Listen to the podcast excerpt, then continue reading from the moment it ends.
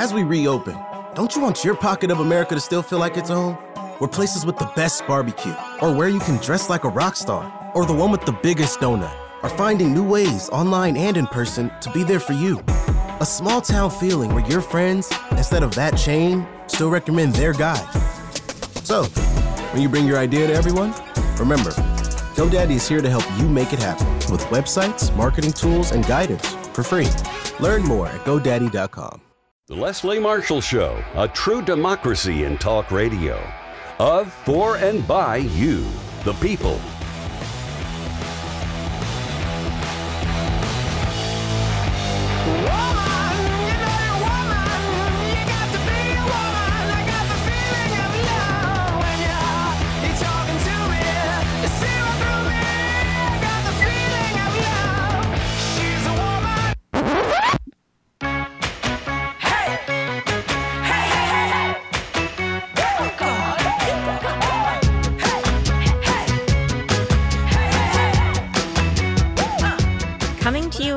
From Washington, D.C. every Wednesday from 3 to 4 p.m. for an hour long Generation Progress takeover.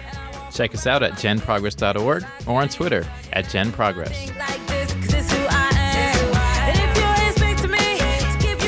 Hello, and welcome to the Generation Progress takeover of the Leslie Marshall Show. Uh, I am your co host, Charlotte Hancock.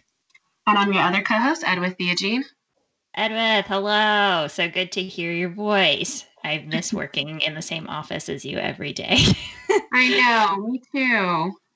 Uh, well, today we are 48 days out from November 3rd. Uh, and in case you've been, you know, um, living in a hole or otherwise preoccupied, uh, that is the last day to cast your ballot in the general election.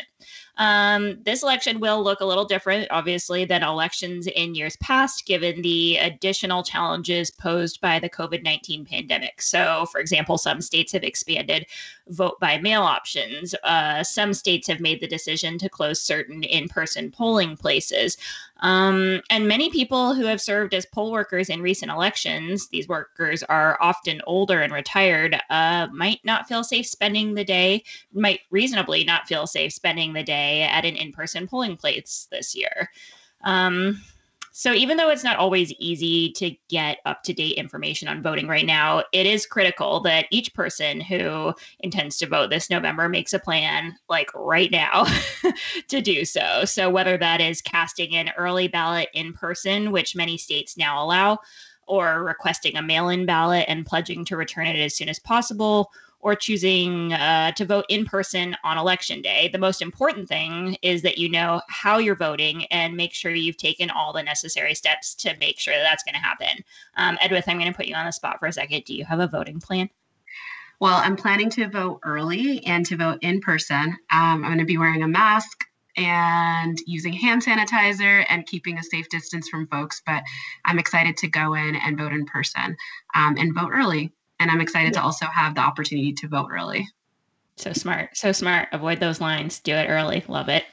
Um, well, to talk more with us about the upcoming election and how young people can get involved as voters and volunteers, we are joined by two awesome guests from the Campus Vote Project. Um, I'd like to welcome Ciarra Malone, the Georgia State Coordinator from the Campus Vote Project. Welcome, Ciarra. Thank you. I'm excited to be here. Yeah. And also Rachel Clay, the Southeast Regional Coordinator. Welcome, Rachel. Thank you so much. Thanks for having both of us. Yeah, we're excited to have you both on. Thank you so much for joining us. Um, well, to just get us started here, uh, let's start. Rachel, can you tell us a little bit more about the mission of the Campus Voter Project and what your role of the Southeast Regional Coordinator entails? Yeah, so I'm the Southeast Regional Coordinator. So I'm in charge of the work that we do in North Carolina, Tennessee, South Carolina. And I sort of am like Ciarra's point person. I used to be in charge of Georgia, but now Ciarra's got Georgia on lock. I don't even have to touch it anymore. She's really got it figured out. So I'm kind of the coordinator of this region. I had I had a hand in Virginia for a while, um, but I work really really closely in North Carolina as well as Tennessee, and then just sort of peripherally support the work in these other states. Um, and CVP's mission is it's pretty simple. Um, we don't really do a lot of the on the ground voter engagement work that other organizations do. We aren't really out there registering people. We work directly with college administrators to institutionalize voter engagement. Um, so our idea is to take some of these really good ideas that students come up with and turn them into policy and create sustainable change on campuses. So it's more of a culture shift around voting instead of just hitting the ground running every couple of years. Um, we really believe that higher educational institutions have a civic mission. So um, we're just trying to push colleges and universities to take that responsibility more seriously. Um, so, yeah. Very cool. It sounds like a really great mission, and you're doing a lot of great work. Uh, Rachel and I met in a past life doing campus organizing, so it's great to to find each other um, in this space. Uh, Ciarra, can you tell us a little bit about your responsibilities as the Georgia State Coordinator and some of the stuff that you've been working on in Georgia? I know Georgia's always been in the news uh, when it comes to voting. There's always something happening. Um, that is for sure. Sure. So, similar to what Rachel said, I work with administrators and students on college campuses and universities throughout the state of Georgia to help further reforms that they're making to institutionalize civic engagement. And so, right now, like you said, Georgia is always in the news because there's always something going on in Georgia. And so, right now, we've really we've been talking a lot with students to figure out what are the main issues that they're having, what are they experiencing, and what would they like to do to help their campus community. And so we've been tackling a lot of issues regarding misinformation, trying to make sure that there's enough staff at polls so that students and communities aren't waiting in super long lines like they were in the Georgia primaries, kind of tackling some of the straightforward issues that are going to be happening come November, but also working, like Rachel said, to help further policy at their institutions that will make sure that civic engagement is something that's talked about beyond election day, beyond election season in the state of Georgia. Awesome. So really uh, trying to make this sustainable. I'm I'm like thinking back to my college years, which I'm realizing are like 10 plus years ago now. Um, and I it was hard. I remember it was hard to vote and it felt like we were starting from scratch uh, even then, you know, um, it was like we the the town did not want college students voting there. Um, and so, unless you lived off campus, it was really, really hard to vote. Um, and so, I imagine now uh, during this pandemic and with uh, so many schools doing online learning and that sort of thing, it's actually even harder. Um, you don't have the opportunity to grab somebody as they're walking past a, a campus table or in their hallways, you know, heading between classes, and you don't have as much of an opportunity for word of mouth in person engagement. So, um, what are some of the challenges that young people and college students are actually going to face in this upcoming election? I mean, I know that's college campuses, but also like across the board. No, that's a great question. So, I know specifically in the state of Georgia, there things times have changed a little bit and so we've been able to do certain things like making sure that some college campuses are in fact voting locations for a lot of students and in georgia what we found has been a problem is that a lot of students don't have what a voting plan that you guys talked about prior to this right? And so they will just go to their on-campus voting location and they think that they can cast their ballot. And then upon arriving they realize this isn't actually the location that was meant for them. A lot of college campuses will split half of their campus, right? So even if you're registered to vote on campus, maybe half of the campus is registered on campus, but then the other half is registered at a church that's down the street or something like that. And so making sure that we have voting plans, making sure that you're going to vote early so that you can, so at least if there's a problem, you can maneuver it prior to election day is something that's really important and something that's been hitting home for a lot of Georgia college students. And so that's one thing that we've been working on a lot is making sure that students have a campus a voting plan, knowing where they're going to vote, how they're going to vote, what's required once they get to the polls. It's something that's really important. Also, just because in this election, we've seen a lot of misinformation. And this isn't something new to this election, but it's something that's really rampant, especially due to social media and how much we have to use social media because, like you said, people aren't in person. You can't just pull somebody that's walking down the campus screen or anything like that. We have to make sure that we're spreading accurate information because I think a lot of times people see things on social media and they go with it and they don't really know where it came from or who's providing those sources. And then once they get to the polls, it's not what they thought it was. Yeah, I feel like a, a challenge, like a challenge at the best of times. Um, and uh, you know, so much, so as you said, so much misinformation or you know, purposeful disinformation uh, floating floating around out there, complicating things. Um, yeah. So, what are some of the challenges that voters in Georgia and the Southeast in particular are facing? Um, I'd say the biggest thing is polling location lines right now. You saw in our primaries, we had extremely long lines in a lot of urban areas, especially, especially like in the city of Atlanta, lines were hours long. And that's something that we must anticipate for November, but do not necessarily want to be the case, especially because people don't have three, four, five hours to be waiting in line to vote, and it's just not reasonable. So that's one really big issue that we want to make sure doesn't happen come this November in the state of Georgia. Yeah. Well, I'm really glad you guys are doing work on that. And I, we're about to head to commercial break, but I want to pick up on some of those challenges um, that you're looking at and trying to find solutions for. Um, you're listening to the Generation Progress takeover of the Leslie Marshall Show, and we will be right back. If you miss Leslie on TV this week, catch up at lesliemarshallshow.com.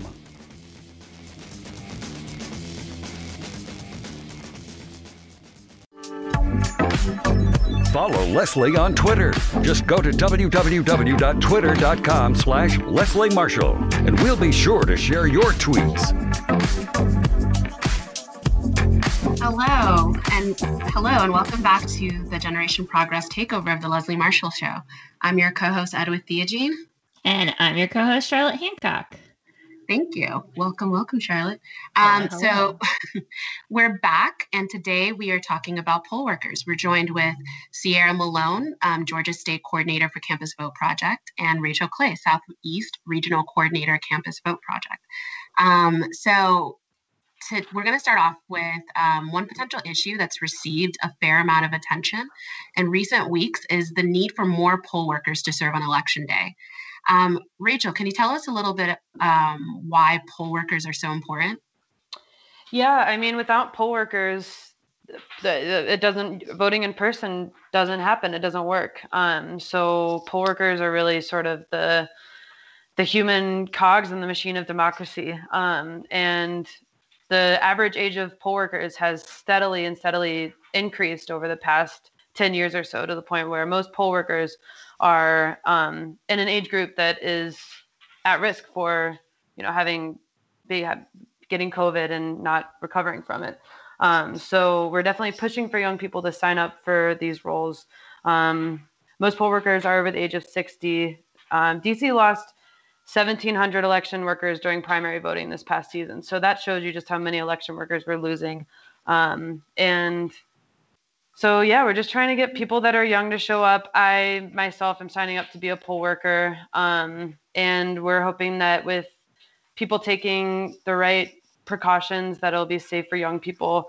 Um, we're definitely cognizant of the fact that just because you're young doesn't mean that you're not at risk for having um, COVID and mm-hmm. having a really negative reaction to it and maybe dying from it. So people that are immunocompromised definitely should not be signing up to be poll workers and can definitely be in touch with us about how to vote absentee.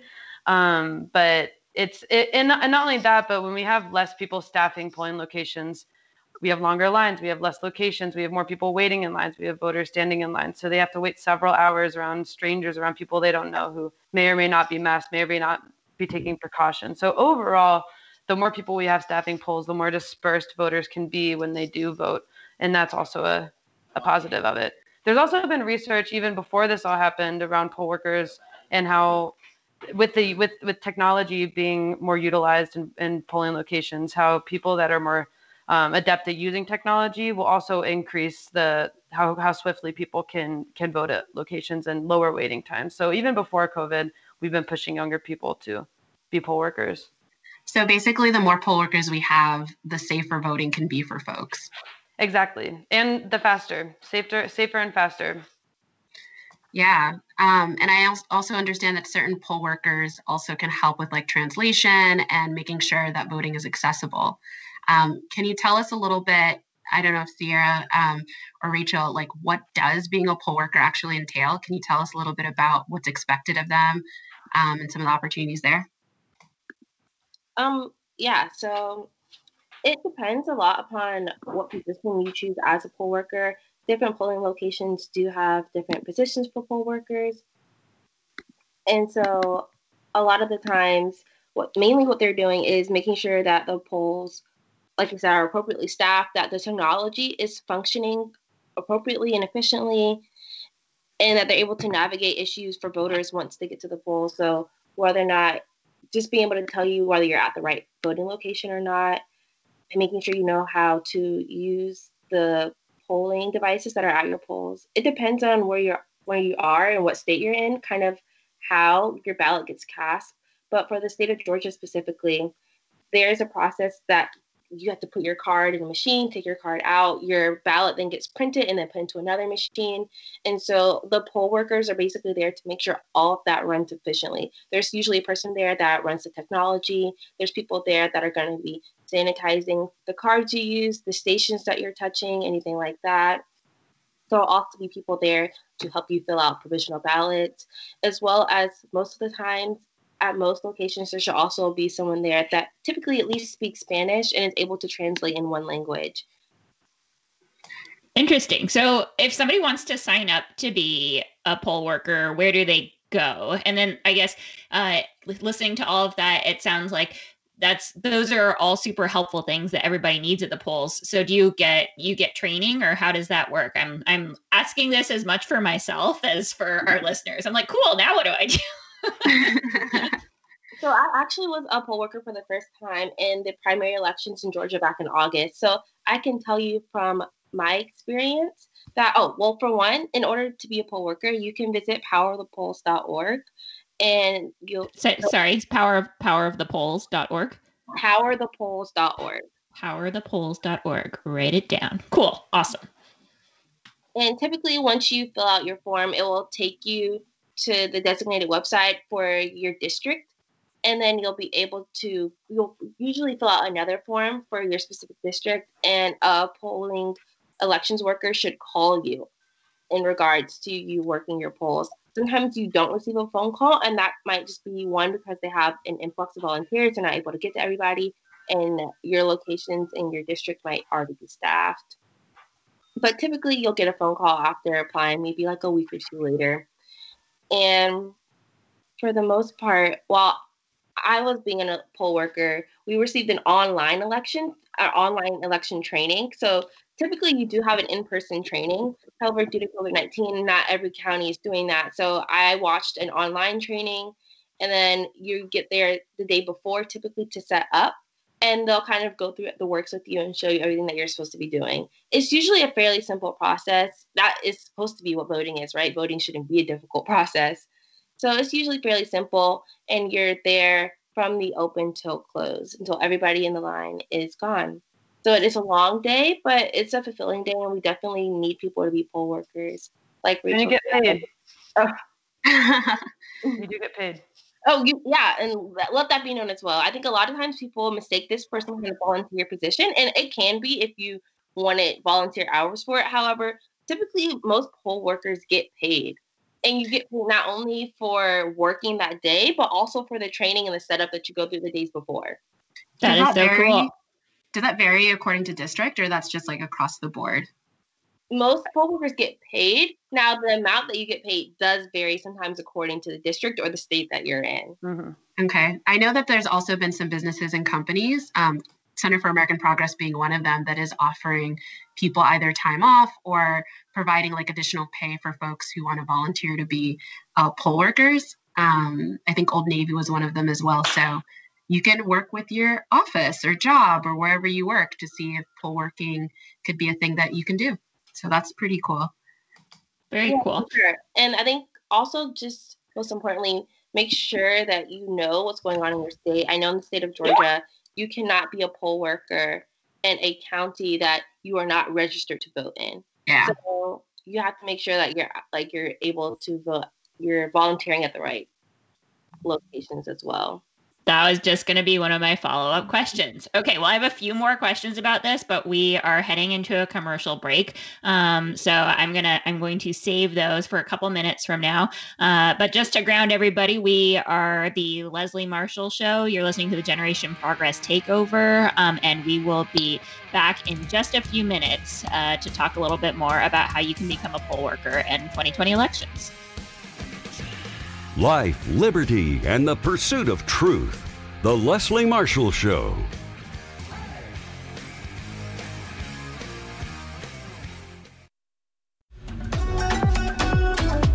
If you miss Leslie on TV this week, catch up at lesliemarshallshow.com.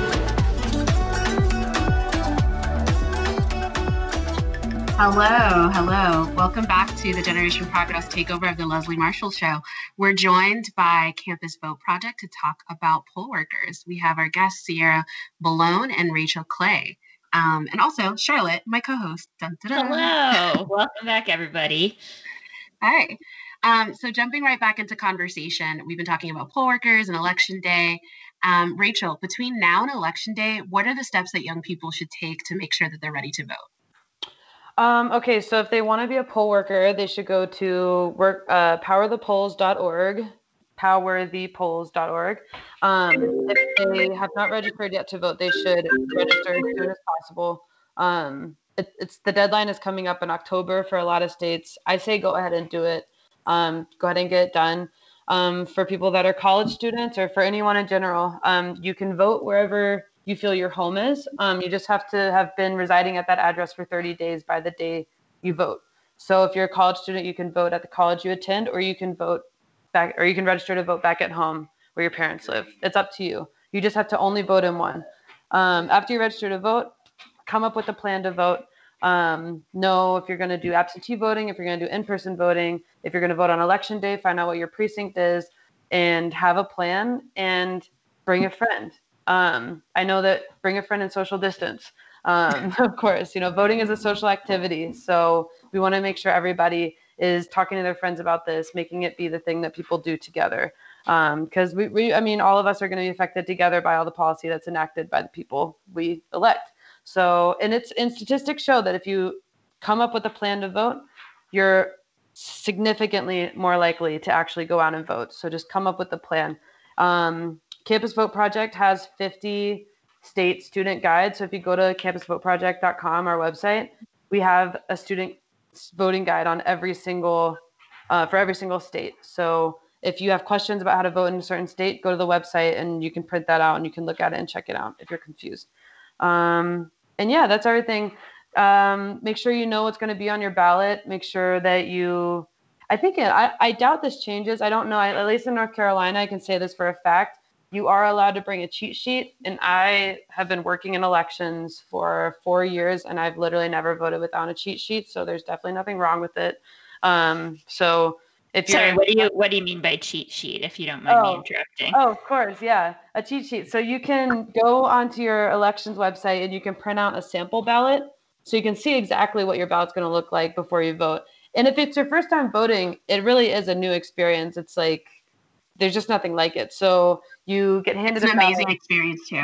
It's incredible, yeah, and it's in, it's in, incredible and intimidating, um, especially for people that are not, you know, 18 that are voting for the first time. That maybe there's a little less targeted information to them. So non-traditional students or just people that are older that are just voting for the first time. Um, so you can t- print out your sample ballot. You can write it down on a piece of paper, and you can write down exactly who you plan to vote for. And you can look at that and vote according to that, which I always do. So you don't have to rely on just your memory of like people's names um, in order to vote. And if, if yeah. you don't have a printer, could you like look at your phone too? No. So you can't yeah. you can't look at your phone. That's the that's the one thing I've seen a lot of people like take a screenshot of a sample ballot that maybe their local um, Democrat or Republican branch, and you can't take your phone out and check that. So if it's on your phone, just write it down on a piece of paper. And if you don't have a printer, use a, a pen and paper. That's I don't have a printer, And that's what I'm gonna do. So Cool. Yeah, I think that's really important too because a lot of people usually focus on the presidential, but there's so many things that are going to be on your ballot, whether you're voting for like local and state policies or voting for local offices. Um, so that's also really helpful. Sometimes when I've gone to vote, they also have people handing out sample ballots, Mhm. and I try to find the one that looks like according that supports like the issues that I'm interested in voting for and support the people that I'm interested in voting for, and I bring that in with me so I know like okay, this is what I'm voting for. yeah, definitely. Yeah. So I Um, have I have another question here while we're talking about like uh, you know, going to vote in person or mail-in voting and stuff. I feel like I have heard so many more types of uh, ways that you can vote getting um, tossed around in conversation now than I ever have before. And I was wondering if we could sort of walk through a little bit, just like top lines, what each of those options are, recognizing that, of course, they're going to be like state by state differences and that sort of thing but you hear people say like mail-in voting or like early in person or like you know deliver your mail-in ballot in person it's just like it seems like the options are endless and i feel like even that is confusing just because so much of that information is new so what are some of the different methods that people can use to cast a ballot So uh, you hit a lot of those on the mark as far as the different ways that you can vote. There is mail-in voting. There is also you can request an absentee ballot, but you can bring your absentee ballot back to your elections office. You can vote in person and you can early vote. And so out of all those, one, I would recommend mail-in voting, right? That's going to be the safest way to vote as of right now and but I wouldn't necessarily say it's the easiest way to vote. It depends on what state you're in for sure. I know in the state of Georgia, you have to send in an absentee ballot request, and then they'll send you back a ballot in the mail, and then you have to make sure that you mail that ballot back to your elections office, and it has to get there by a certain date. So when mm-hmm. we're saying to make a plan, I think that's one of the most important things to think about is that if you're going to vote by mail, you have to make sure that you're going to get your ballot in time to send your ballot back and that it arrives in time to be counted. There's also the possibility that let's say you do request your ballot, you can you're able to bring that ballot back to your elections office. You can also vote vote early. There's a whole two week period in which you can vote early. I would say the earlier the better. That way, if you get to the polls and there is a problem, you can fix that problem instead of waiting until November 3rd and then your ballot will not be cast, right? And then you can also wait and vote on election day. So those are going to be your four main ways to vote. As there's other ways if you're disabled or if you're a military service member, it gets a little bit trickier as far as absentee ballot requests. But for the main for the most part, those are the four main ways in which you can vote. Got it. So what I'm hearing is basically like start figuring it out now. Like would because because like just so many like some of these things just have uh, so much turnaround time and that sort of thing. Like I know that uh, what was it yesterday or the day before? It's like 50 days until the election. You're like, holy cow, that is Yeah. really approaching. Uh, and it's like 50 days until the in-person election. But what is your deadline if Mhm. you're voting by mail or what is your deadline if you want to vote early and make sure that you've avoided all those lines um, and that sort of thing and make sure that you just like get it like check the box get it over and done with if you already know who you're voting for so like figure it out now is basically what i'm hearing Mhm. Yes, I think the earlier the better. I know in the state of Georgia, I believe October 12th is the deadline to request an absentee ballot. However, if you're waiting until October 12th to request your absentee ballot, then who knows by the time that you send in your request, the ballot is processed and then sent back to you. By the time you mail it back and it arrives to that office, will it get there by November 3rd? You know what I mean? yeah So you have to really like they don't give you the deadlines for logistically how long will it take the US Postal Service to deliver your ballot and bring it back. You know, like you kind of have to think about those logistics yourself. So I Mhm. say if you honestly that plan needs to be figured out by October 1st. I would Yeah. at least 2 weeks to arrive and be sent back to ensure that there's no excuse as to why your ballot did not reach the office in time. So the earlier the better is to making voter plans. Got it Well, super interesting and helpful. And I want to come like towards the end of this conversation. I just want to make sure that we come back to a bunch of resources and stuff because mm-hmm. it feels it feels like there are so many like different regulations and that it's like done by state. But I do know that like basically if I just Google it, I find I feel like the information is so easily available from like trustworthy websites and that sort of thing. So I am interested in making sure that we circle back on some of those trustworthy web- websites, including your organizational website website. Um, very, very interesting. Um, okay, cool. So I think we don't. I think we just have a couple more minutes until our next commercial break. Here, I'm checking out the time. Oh, 90 seconds. Okay. So um, I want to make sure one of my favorite websites, um, I just want to plug it real fast. I know Rock the Vote has a great uh, website um, as well. And also, I want to ask um, Rachel, you to name your website again um, right before we go into commercial break, um, because I feel like what you were talking about with some of those campus voter guides, like that doesn't just have to be for college students, right? Like that is something that anybody could use. Yeah, yeah, 100%. I use them, I send them to all ages all the time. Okay. And what, what is that website again? It is campusvoteproject.org. So if you just Google Campus Vote Project, which is the organization Ciarra and I work for, that will pop up. And there's 50 state student guides. Um, so you just it's an interactive map. You just click on your state, and it's it's printable. It's a PDF.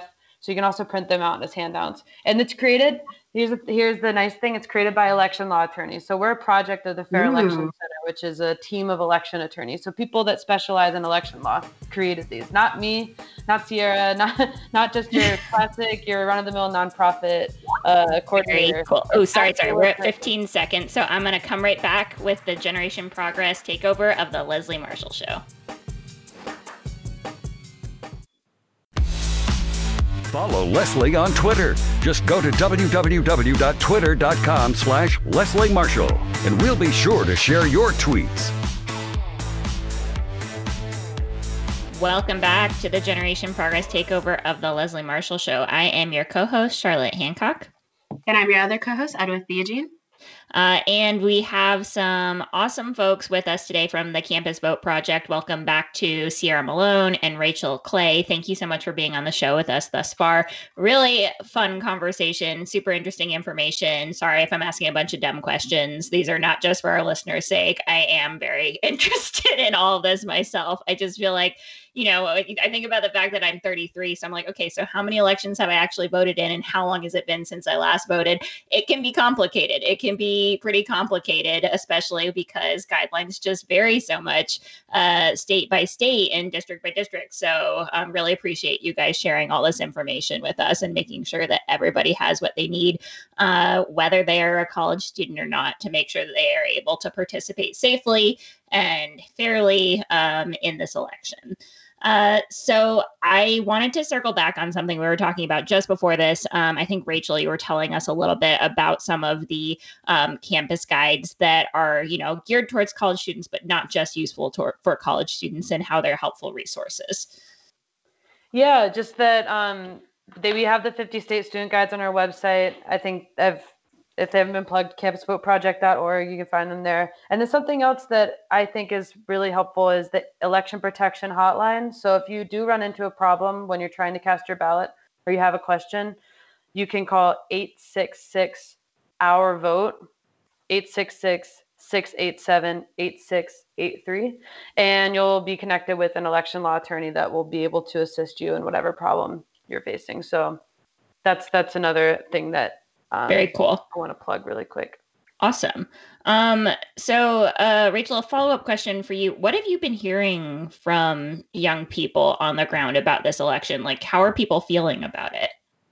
Um, you know, I think it's it's it's so un- it's so odd. It's so unfortunate that this is happening right now because in 2018 we saw a massive insur- resurgence of student voting. We had student voting was the largest uptick of voting rates of any group in the country. It doubled from 2014 to 2018. It was it was up 21 points from the last comparable election. So when we see trends like that, we're like pretty excited. And then uh, this hit, and boom, we're we're sort of facing this new barrier when students already face so many barriers. But I'm really hopeful. I think, you know, millennials and Gen Z are the largest voting bloc in the country for the first time ever.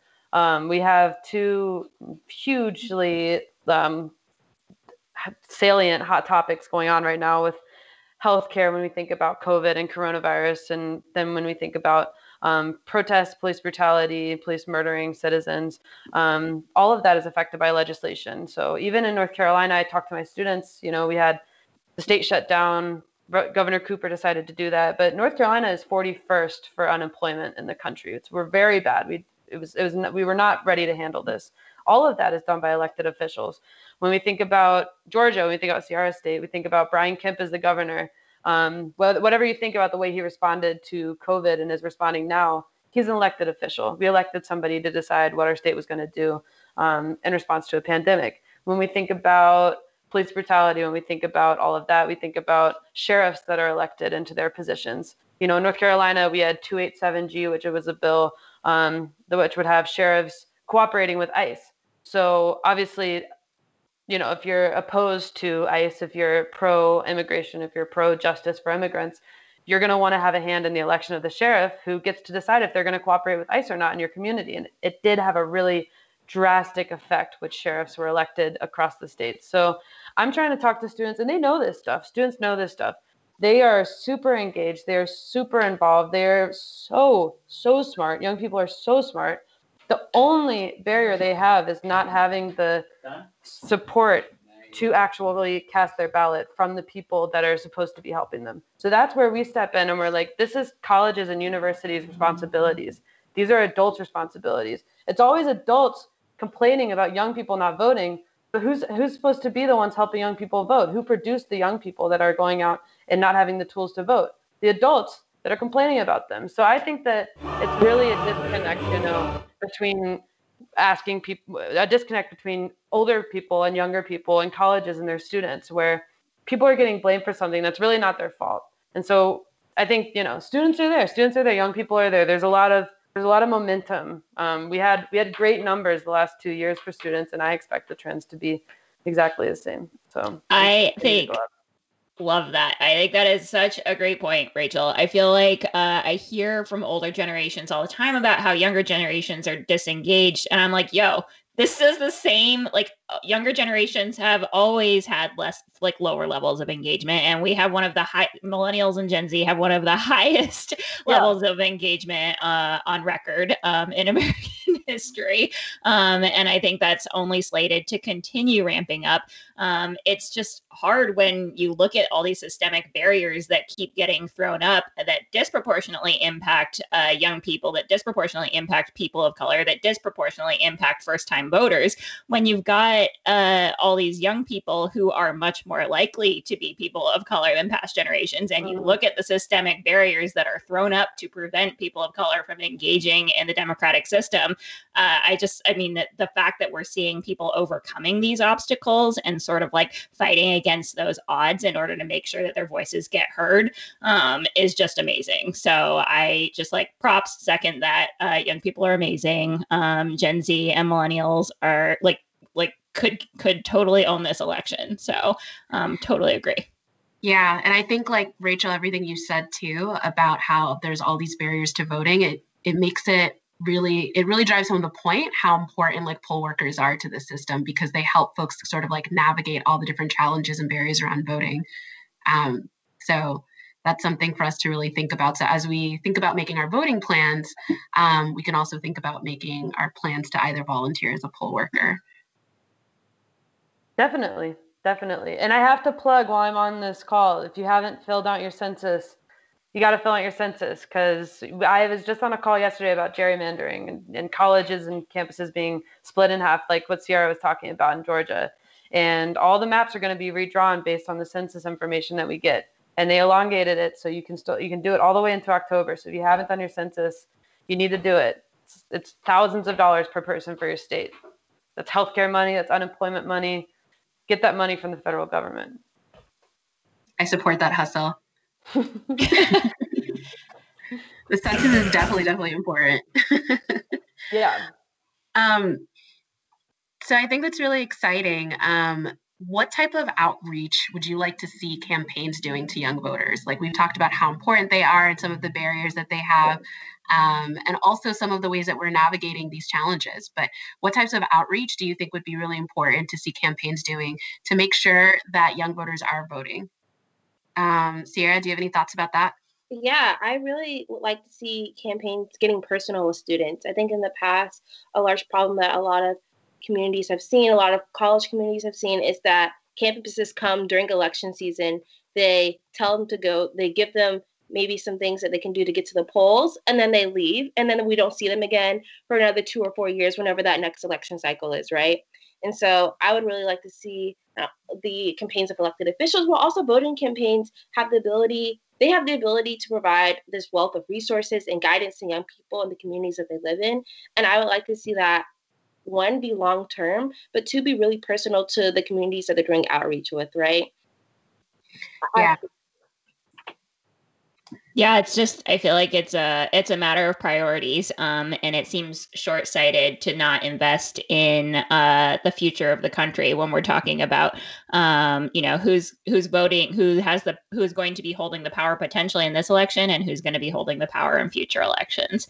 Um, so I think we are very close to reaching the end of the show, and I just want to make sure that folks have an opportunity to find more about each of you and your work. Uh, so I'm not sure if y'all want to plug personal Twitter accounts um, or just your work Twitter accounts or social media. Um, but Rachel, let's start with you. Where can folks go to learn more about um, your work and about ways to get involved? So I am old school. I don't have a Twitter, um, but I am very, very responsive. So if you want to get in touch with me, you can email me at rclay, R-C-L-A-Y, at campusvoteproject.org. And you can find my info on our website. So if you're in North Carolina, Tennessee, or South Carolina, hit me up. If you're in another state, you can also hit me up and I can connect you with someone that will help you. But definitely awesome. let me know. And Ciarra. Um, same with Rachel. You can always contact me by email. It's going to be C Malone, M A L O N E, at campusvoteproject.org. Or you can always follow me on social media. My social media names are Ciarra Malone. So C I A R R A M A L O N E. Awesome. Well, that is all the time that we have for today. Thank you so much to today's guests, Ciarra and Rachel, to our producer, Mark Grimaldi, and our senior press associate, Emily Leach, who pull this, pulls this together whenever we do this. Um, make sure to check out GP Generation Progress on Twitter and Instagram. We will talk to you again on our next Remote Generation Progress takeover of The Leslie Marshall Show. Have a good one, y'all. Bye, everybody. Bye. Thank you Bye. again. Thank you. Woo. If you miss Leslie on TV this week, catch up at lesliemarshallshow.com.